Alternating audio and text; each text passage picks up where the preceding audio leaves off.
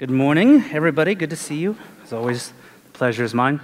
Just wanted to take a moment to just appreciate a group of people. It's not a surprise to them. I did this first service, but like, there's a group of people in here that their goal is to go unnoticed, but they do a fantastic job. They're our tech team, and they sacrifice a ton of time to do what you see here every Sunday. So, could we just give them some appreciation? Let them know that we thank them. Even now, they're trying to be unnoticed in appreciation. They're sneaky, those guys back there.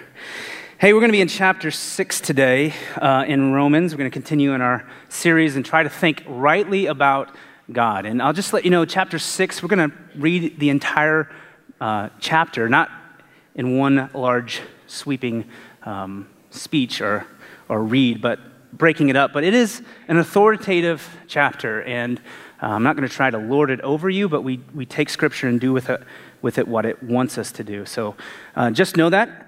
I've been prayerful this week for you guys um, in your, the area of faith that we talked about last Sunday, that maybe you've considered uh, some things in your heart, that God has stirred some things. And we're going to build off that lens of faith uh, today. And as we said last week, faith is about surrendering or relying or trusting in something outside of ourselves. And as Christians, our faith is in Jesus Christ being who he said he was and doing the things that he said he would do. It is faith that his life and his death and his resurrection has done for us something that we could not do, that it fundamentally changed the relationship between God and man. And the one word that sums up the fundamental change is the word grace. That for those of us who believe in Jesus Christ, who trust in Him, the chasm between God and man, created by our own disobedience, was changed through one man's obedience. And we, by grace, have been given or imputed His righteousness, those of us who trust in Christ. And so Paul breaks it down this way in Romans 5, talking about our death in Adam and our life now in Christ. In verse 18, it says this Therefore, as one trespass led to condemnation for all men, so one act of righteousness leads to justification in life for all men. For as one man's disobedience, the many were made sinners, so by one man's obedience, the many will be made righteous. So, Adam, who is our DNA, he is our lineage, and we, and we are a represent, uh, he is a representative of human race at this point. In his act of disobedience and sin, that act brought in sin and condemnation and death into a world that previously did not know it. And so God acted to show his glory, his awesomeness, and his might by eventually giving us the law. And the law in the Old Testament was there to make a way for us. And it was also there to show us humans how bad and blemished we really were. But more importantly, I think, is to show how unimaginably holy and glorious God is.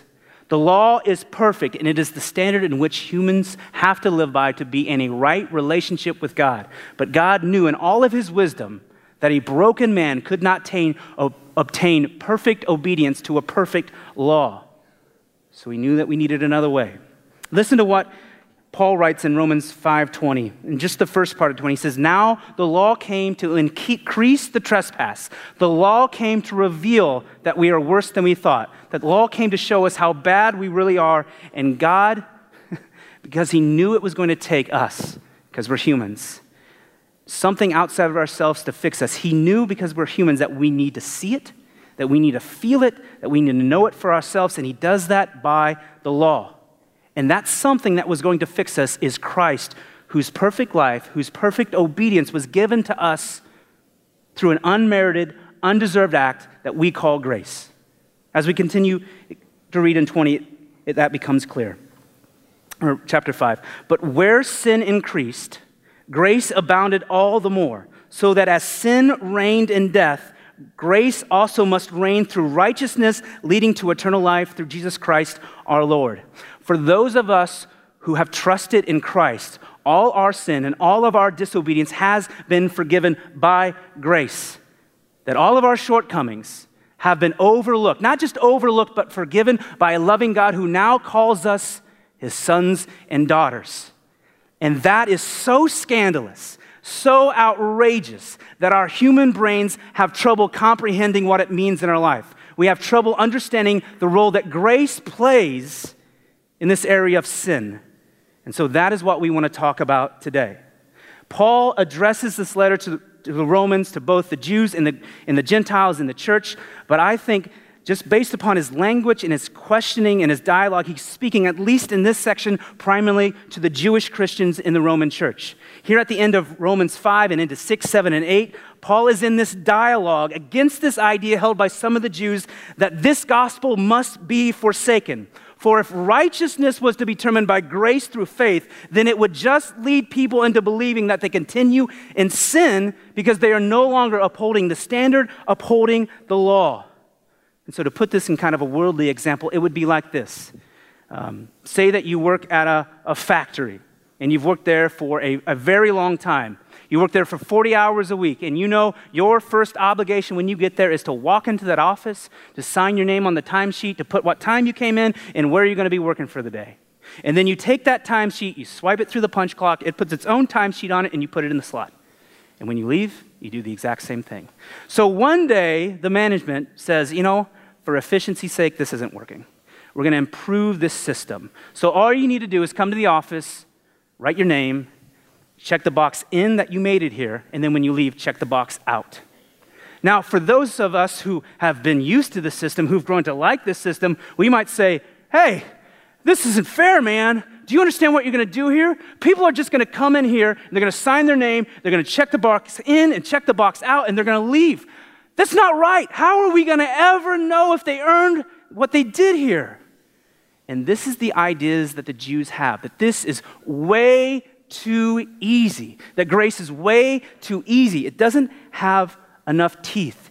And being familiar with this line of thought, because Paul is a Roman or a Jewish convert, he probably would have thought about this grace thing being way too easy. And he knows the mind of a Jew going through Christianity and understanding it. He's going to ask and pose some questions that he himself is going to answer to help us understand and grasp better this understanding of grace versus the law. So let's turn to Romans 6. We're going to read most of this together.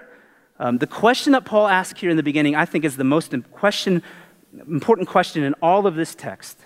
It's in verse 1, it says this What shall we say then? And this is referring back to this idea of a mistaken gospel that leads people into sin because they're not upholding the standard, it's by grace. What shall we say then? Are we to continue in sin that grace may abound? So are we just to continue to sin so we can receive more forgiveness, more grace? And where the Jews have problem understanding this in a grace versus the law issue, I don't think that is our struggle when we face trying to answer this question. Our context in this church, because the last time I checked, not many of you have talked to me about your Jewish ancestry, okay?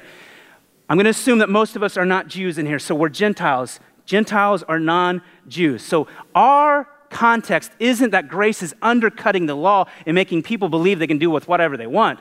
Our context is this How much stuff can I do before grace runs out? What is God willing to forgive, and how much of it can I do? Like it's this mentality of a buffet. Like if you have an event and you put the words free and buffet together, like, dude, you're drawing a crowd. No question. And the thought will be as much as I can get. As much as I can get. It's like standing in line for steak and somebody hands you one and they ask you this question You want some more? And you debate in your head the answer between yes and seven because we want to know where the line is. We want to know how much that we can have. So, our issue today is more in the realm of grace versus obedience.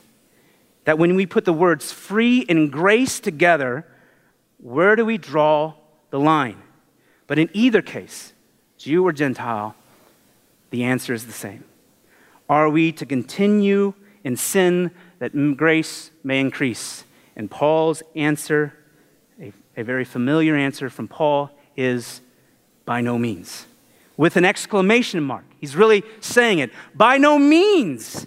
And he says this in verse 2 and following. How can we who died to sin still live in it?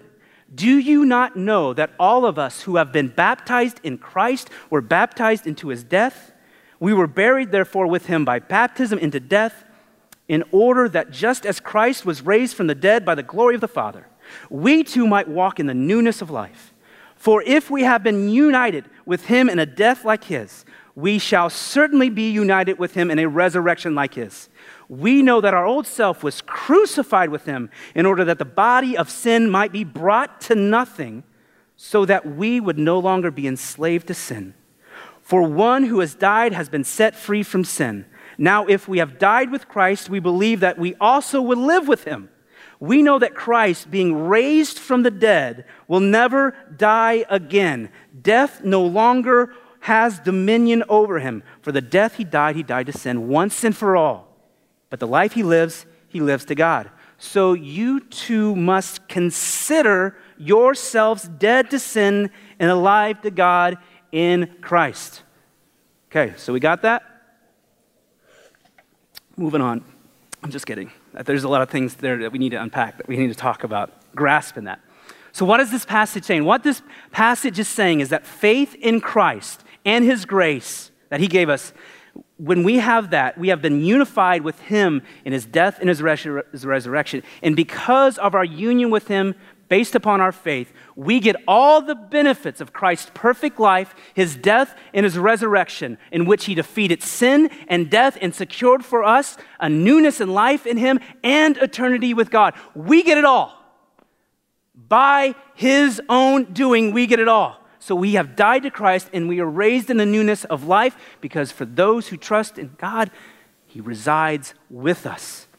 And Paul is reminding us that it's baptism that reminds us of this. That when we go under the water, we understand we are dead to sin. And when we come up, that we are alive to God. Dead to sin, alive with God. So Paul's summation of why we should not continue to sin is so, so grace can increase is dead people don't sin. Dead people don't sin. You're like, duh. Like, they don't do anything, Steve. They don't, of course they don't sin. Well, we in the realm of sin are dead too. Because you and I are in union with Christ, we no longer suffer condemnation for sin. It doesn't control you, or maybe I should say it should not control you. You are not to be enslaved to it. Your falling short of the law is not what keeps you from being holy and righteous. Your faith in Christ and His grace is what will determine whether you're righteous or not. And you may say, well, that's great, Steve. So, what you're saying is if I believe in Christ, I have died to sin and it no longer has dominion over me, right? And I would say, yes. And then you would say, like, then what do I do with the fact that there's a lot of me that wants to do with what I want and it leads me into sin? If I have died to it, why does it still have play in my life? Why can't I stop? And to bring some wisdom to this, I want us to notice a few things in this passage. Most importantly, what Paul is saying and what Paul is not saying. Now, Paul and the other authors, the New Testament and the Old Testament, have the mind and the hand of God when they're writing this. Okay? It's important for us to understand that. What Paul does not say, that is upon your death and resurrection, upon, based upon your union with Christ through faith, that you instantly stop the desire to sin. The Holy Spirit does not come in your life and instantly you just don't feel like you have to sin anymore. You don't have this special ability just to walk free from being tempted.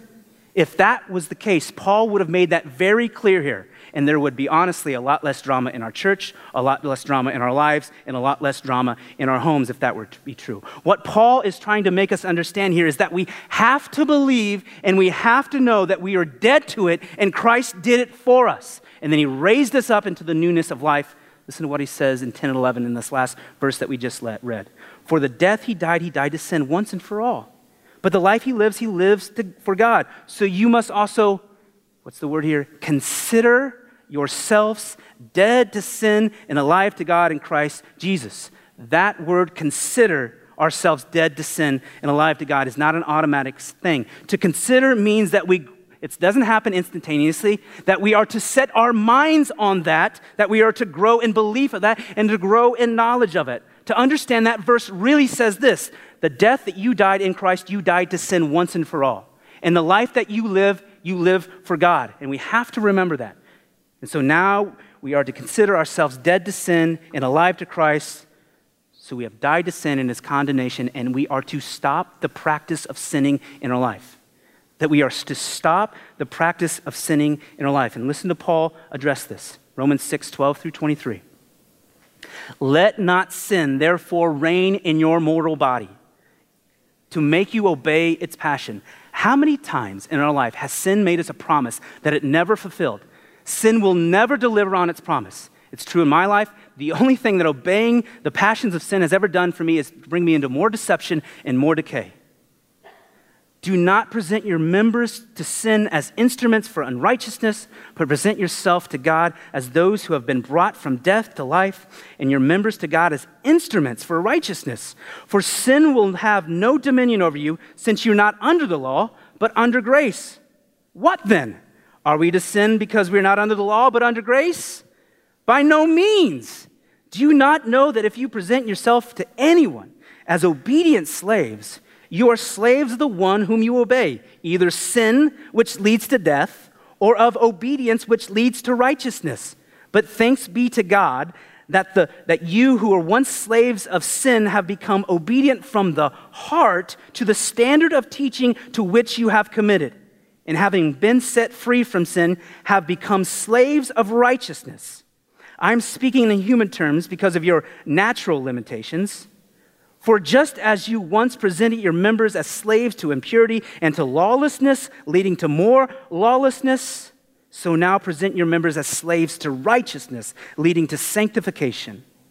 For when you were slaves to sin, you were free in regard to righteousness. But what fruit were you getting at the time from the things on which you are now ashamed? Sin never delivers on its promises. For the end of those things is death. But now that you have been set free from sin and have become slaves of God, the fruit you get leads to sanctification and its end, eternal life. For the wages of sin is death, but the free gift of God is eternal life in Christ Jesus our Lord. So, why do we stop the practice of sinning in our life? Because we don't serve it anymore. It is not our master. And Paul is imploring us to consider who do you serve? Who do you serve? Who is your Lord? And don't get caught up in these terms of masters and slaves because we all serve something. And these words can make us flinch because they have such a negative connotation in our history. But make no mistake, we all serve something. Whether it's Christ, or it's money or success, pride or ego, popularity or promotion, we all serve something. Pastor Tim Keller out of New York describes this attitude of sin like this. He says, Sin is like this. If I have that, my life will have meaning, I will have value, and I feel significant, and I'll have security. That is the object of my worship. So, what is that in your life? What is the that that you serve that you think brings you meaning, value, significance, and security? Is it Christ? Bob Dylan, great artist, once wrote a song that says, Gotta serve somebody. His chorus says, But you're to have to serve somebody, yes. Indeed, you're going to have to serve somebody. Well, it may be the devil or it may be the Lord, but you're going to have to serve somebody. And for those of us who are in Christ, it says that we are to die to the master of sin and become obedient from the heart to the standard of teaching in which you have committed that God has laid out for you. He is who we serve. And we aren't to present ourselves as obedient slaves to sin anymore because we can't serve two masters. And we understand this context in the lens of, of our, like our marriage. If we have been married, like we have committed to our spouse, that we no longer are going out there and throwing ourselves out to other people and saying like, hey, how you doing? We've committed to that lifestyle. Most of us in this room, just speaking to men, okay, should be thankful that one woman say, said yes to us and just stay committed to that, right? I know that I am. So we become obedient to the standards and commands that God has given us. And that standard, and we said this last week, it isn't oppressive, And it isn't mean. God is not a cosmic killjoy. God has laid out the best life possible for us on our existence on earth and into the next. That He has laid out a life that brings the most joy, the most substance, and He desires us to get there by saying, hey, don't do that. It's not good for you, man. And do this, it will go well for you. And His desire is to move His creation into a life in which they flourish. And that life is only possible through Him. And that is why we are to consider ourselves dead to sin and alive to Christ and grow in that knowledge. And look, it doesn't mean that you don't won't sin. It means that you are not a practicer of sin. That yes, you may fall, but you do not serve it anymore. It is not your master's. And we get up and we repent and we walk into his loving and graceful arms with humility in our hearts. And that process is called sanctification. It's a big word, and we've said it a lot. That when we become slaves to God, righteousness, it leads to sanctification, which is end is eternal life. So we understand that sanctification is a process that's end is eternal life. That our hearts should look more and more and more like Jesus as we obey his word in his way. I like to think of it this way. In 10 years from now, I should not be stumbling with the same things I'm stumbling with now. 10 years from now, I should be a better follower of Christ. I should look more like him. And you're to hold me accountable to that. That is sanctification, that we move closer to God's glory. So in this text, Paul is saying, by no means should we have, who have received the free gift of grace, we should not continue in sin and say, hey, well, God's going to forgive it anyways. Not at all. Because you don't serve sin any longer. We don't serve sin. You have died to that, and you are alive in Christ, who is your master and who offers you more richness in life than sin could ever promise. And you may sound, you may say, well, that sounds a lot like obedience to a law. That if our hearts are to be obedient to a standard and commit to it, what is grace for? That's a fair question. I like to think of it in this way when I think of death to sin, obedience, and factoring in grace. So if we surrender our lives to Christ and believe in God that He desires us to walk in the best possible life that we can, it's this idea of this is the best possible way. I'm not going to get too high. My shirt's kind of short today, okay? Keep it down here. That this is our best possible way. And this is us. And his desire is to get us here, okay? And anytime that we fall short of this life, it's sin. And so God gives us the law to make us understand the standard of living here. And so we try to do that, but what happens? We can't do it. It's broken people obtaining a perfect law just doesn't happen. So God, with all his knowledge, knows that he needs to make it another way. And so he sends us Christ, on which he pours out all the wrath that he has against mankind in their sin because sin has to be punished, kills him, raises him from the dead, and then gives us his righteousness as our own through an undeserved, unmerited act called grace. And we have been given all the grace all the grace that we will ever need in our entire life to move from this lifestyle of death into His glory. All the grace that we'll ever need to take two steps forward, three steps forward, one step back. Father, I'm sorry. Keep moving towards Him, but we keep moving towards Him, understanding that He has given us all the grace that we'll ever need from move from this broken life that we know we are to a life where we look like Jesus in our deeds and our action more all the grace that we ever need. We sometimes think that God is somehow rationing grace. Like he says, All right, Billy Joe, I'll give you some grace. You make, you make that stretch for the day, okay? I don't want you to have to come back here. Or we Oh, I hope God's going to give me enough grace today. Do you know that he has given you all the grace that you ever will need to move from death into life with him? Once and for all, all the grace that you'll ever need. And the reason that some of us can believe in God and his grace and continue in sin is because you don't care enough to consider that yes, that gift was you for it was you given to you for free. The gift of grace was given to you, all the grace that you would ever need. But you don't understand that it was costly. That yes, it was free, but man, it was costly. For those of us who struggle with this idea of grace and sin and how much is too much, it's because at the end of the day, we don't care what he did for us. We are more concerned with what we want. And it is that type of attitude that produces the thought and the belief that, well, God's just going to forgive it anyways.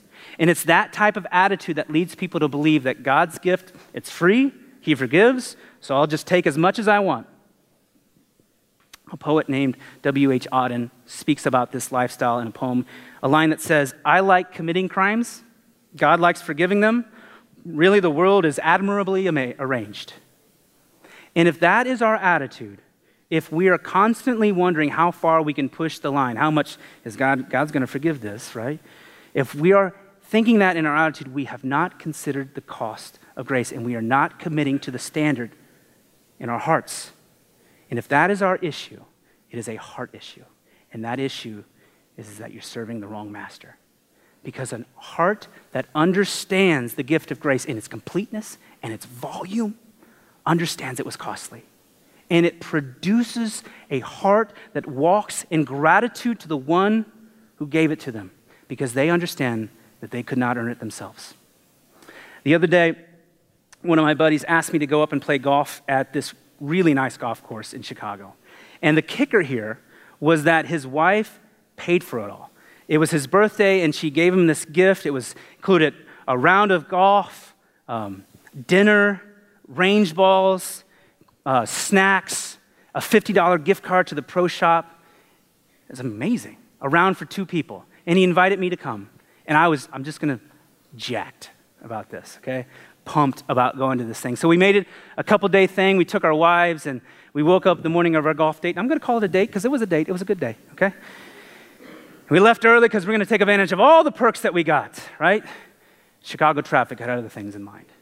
And so we sat in traffic for a while, and we eventually get there in time just to hit like four or five range balls and get to our tee box um, just to not be rushed over there. And so it was a beautiful day.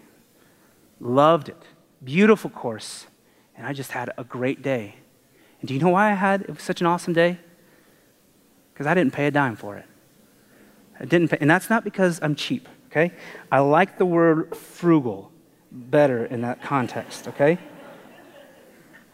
Listen, there is something about the fact that he picked me and paid for everything that changed my attitude and heart for that day. Was I okay with sitting in traffic in Chicago? Yes. I just felt this freedom to, just, to take the entire day in. And I often just sat in the car, probably really annoyingly, and just said, Man, this is a beautiful course, right? It's just a beautiful day. Good shot. Went four yards. It's a good shot, man. I just found myself taking care of the course a little bit better, replacing my divots. There's a lot of divots. I'm not a great golfer. Got some foxholes. I'm filling in dirt, you know, and just like taking care of the greens, driving my cart in appropriate places. I just, I loved the day. I loved it. Do you know what changes that scenario? If I paid for it. If I paid for that day, it changes it. Because if I paid for it, if I paid for that round of golf, do you think I'd be okay sitting in Chicago traffic thinking I was going to be late for my tee time? Do you think I would have been okay paying for a bunch of range balls and only hitting four or five of them? Do you think if I paid for golf that I would not be sitting there evaluating, well, was this golf, cart golf course really worth what I paid for it? I mean, it's nice, but I've seen better. I mean, the greens are kind of slow, and I mean, what's this doing here? But because I didn't, it produced something in me that was different. And it's because I wasn't burdened with the cost, I was consumed with gratitude. And that gratitude produced with me, within me an outcome that was different, thoughts that were different, a way that was different about me on that day. Listen, a heart that understands grace is no longer being burdened with the cost, is overwhelmed with gratitude. And that is the, the attitude that happens when we consider ourselves dead to sin and alive to Christ through his grace. And Paul writes this in 2 Corinthians 4, verse 15. It says, For it is all for your sake. It is all for our sake so that as grace extends to more and more people, it may increase thanksgiving to the glory of God. John Piper writes in one of his sermons about grace, he says this Grace begins when one person is full and the other is empty. One person is a have and the other is a have not. One is rich and the other is poor. Then grace comes into action as the emptiness of one is filled up by the fullness of the other. What we do not have is supplied by what he has. Our poverty is replaced by his wealth, and all that not because we deserve it, but because Jesus is gracious. His riches are free, therefore, gratitude wells up in the hearts of those who receive the abundance of grace and the free gift of righteousness. This gratitude with, to Christ, which marks all true believers, says that I am free and glad that I'm free from condemnation. Does not require service. It is a gladness towards Jesus and its riches of salvation and the way he made it ours.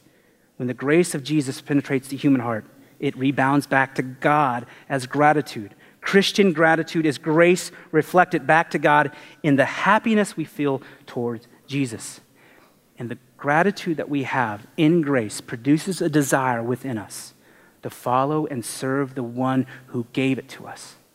A desire to look more and more like him who gave it to us out of the delight of our hearts and the splendor of our souls. He is who we serve. We do not serve sin anymore. So, should we stop sinning so grace can abound? Yes, we should. Paul says we should not continue it by no means. For we have died with Christ, and sin and death no longer have dominion over us. That we have been raised in the newness of life in Christ, that He has given us all the grace that we will ever need to move from this broken life of sin into the abundance, li- abundance of life through Him. And listen, that life isn't always easy, but it sure is sustaining.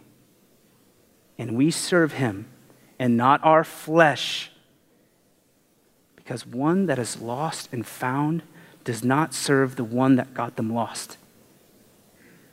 But with gratitude and love in their heart, they dutifully serve the one who found them. Amen? Let's pray. Father, we thank you for your abundance of grace, that you have given all that we need to move out of the life of depravity and sin into your glorious light. And God, I, today I just pray that you would just reveal things in our hearts, that our ears would hear, our hearts would hear what you have for us. And God, that you would move us in understanding uh, of what you expect for us, how much grace that you've given us, that you convict us in our sin, that you would help us to walk out of that and embrace the grace that you gave us. Father, we thank you for all that you are and all that you give us. And we pray this in the name of Christ who did for us what we could not. Amen.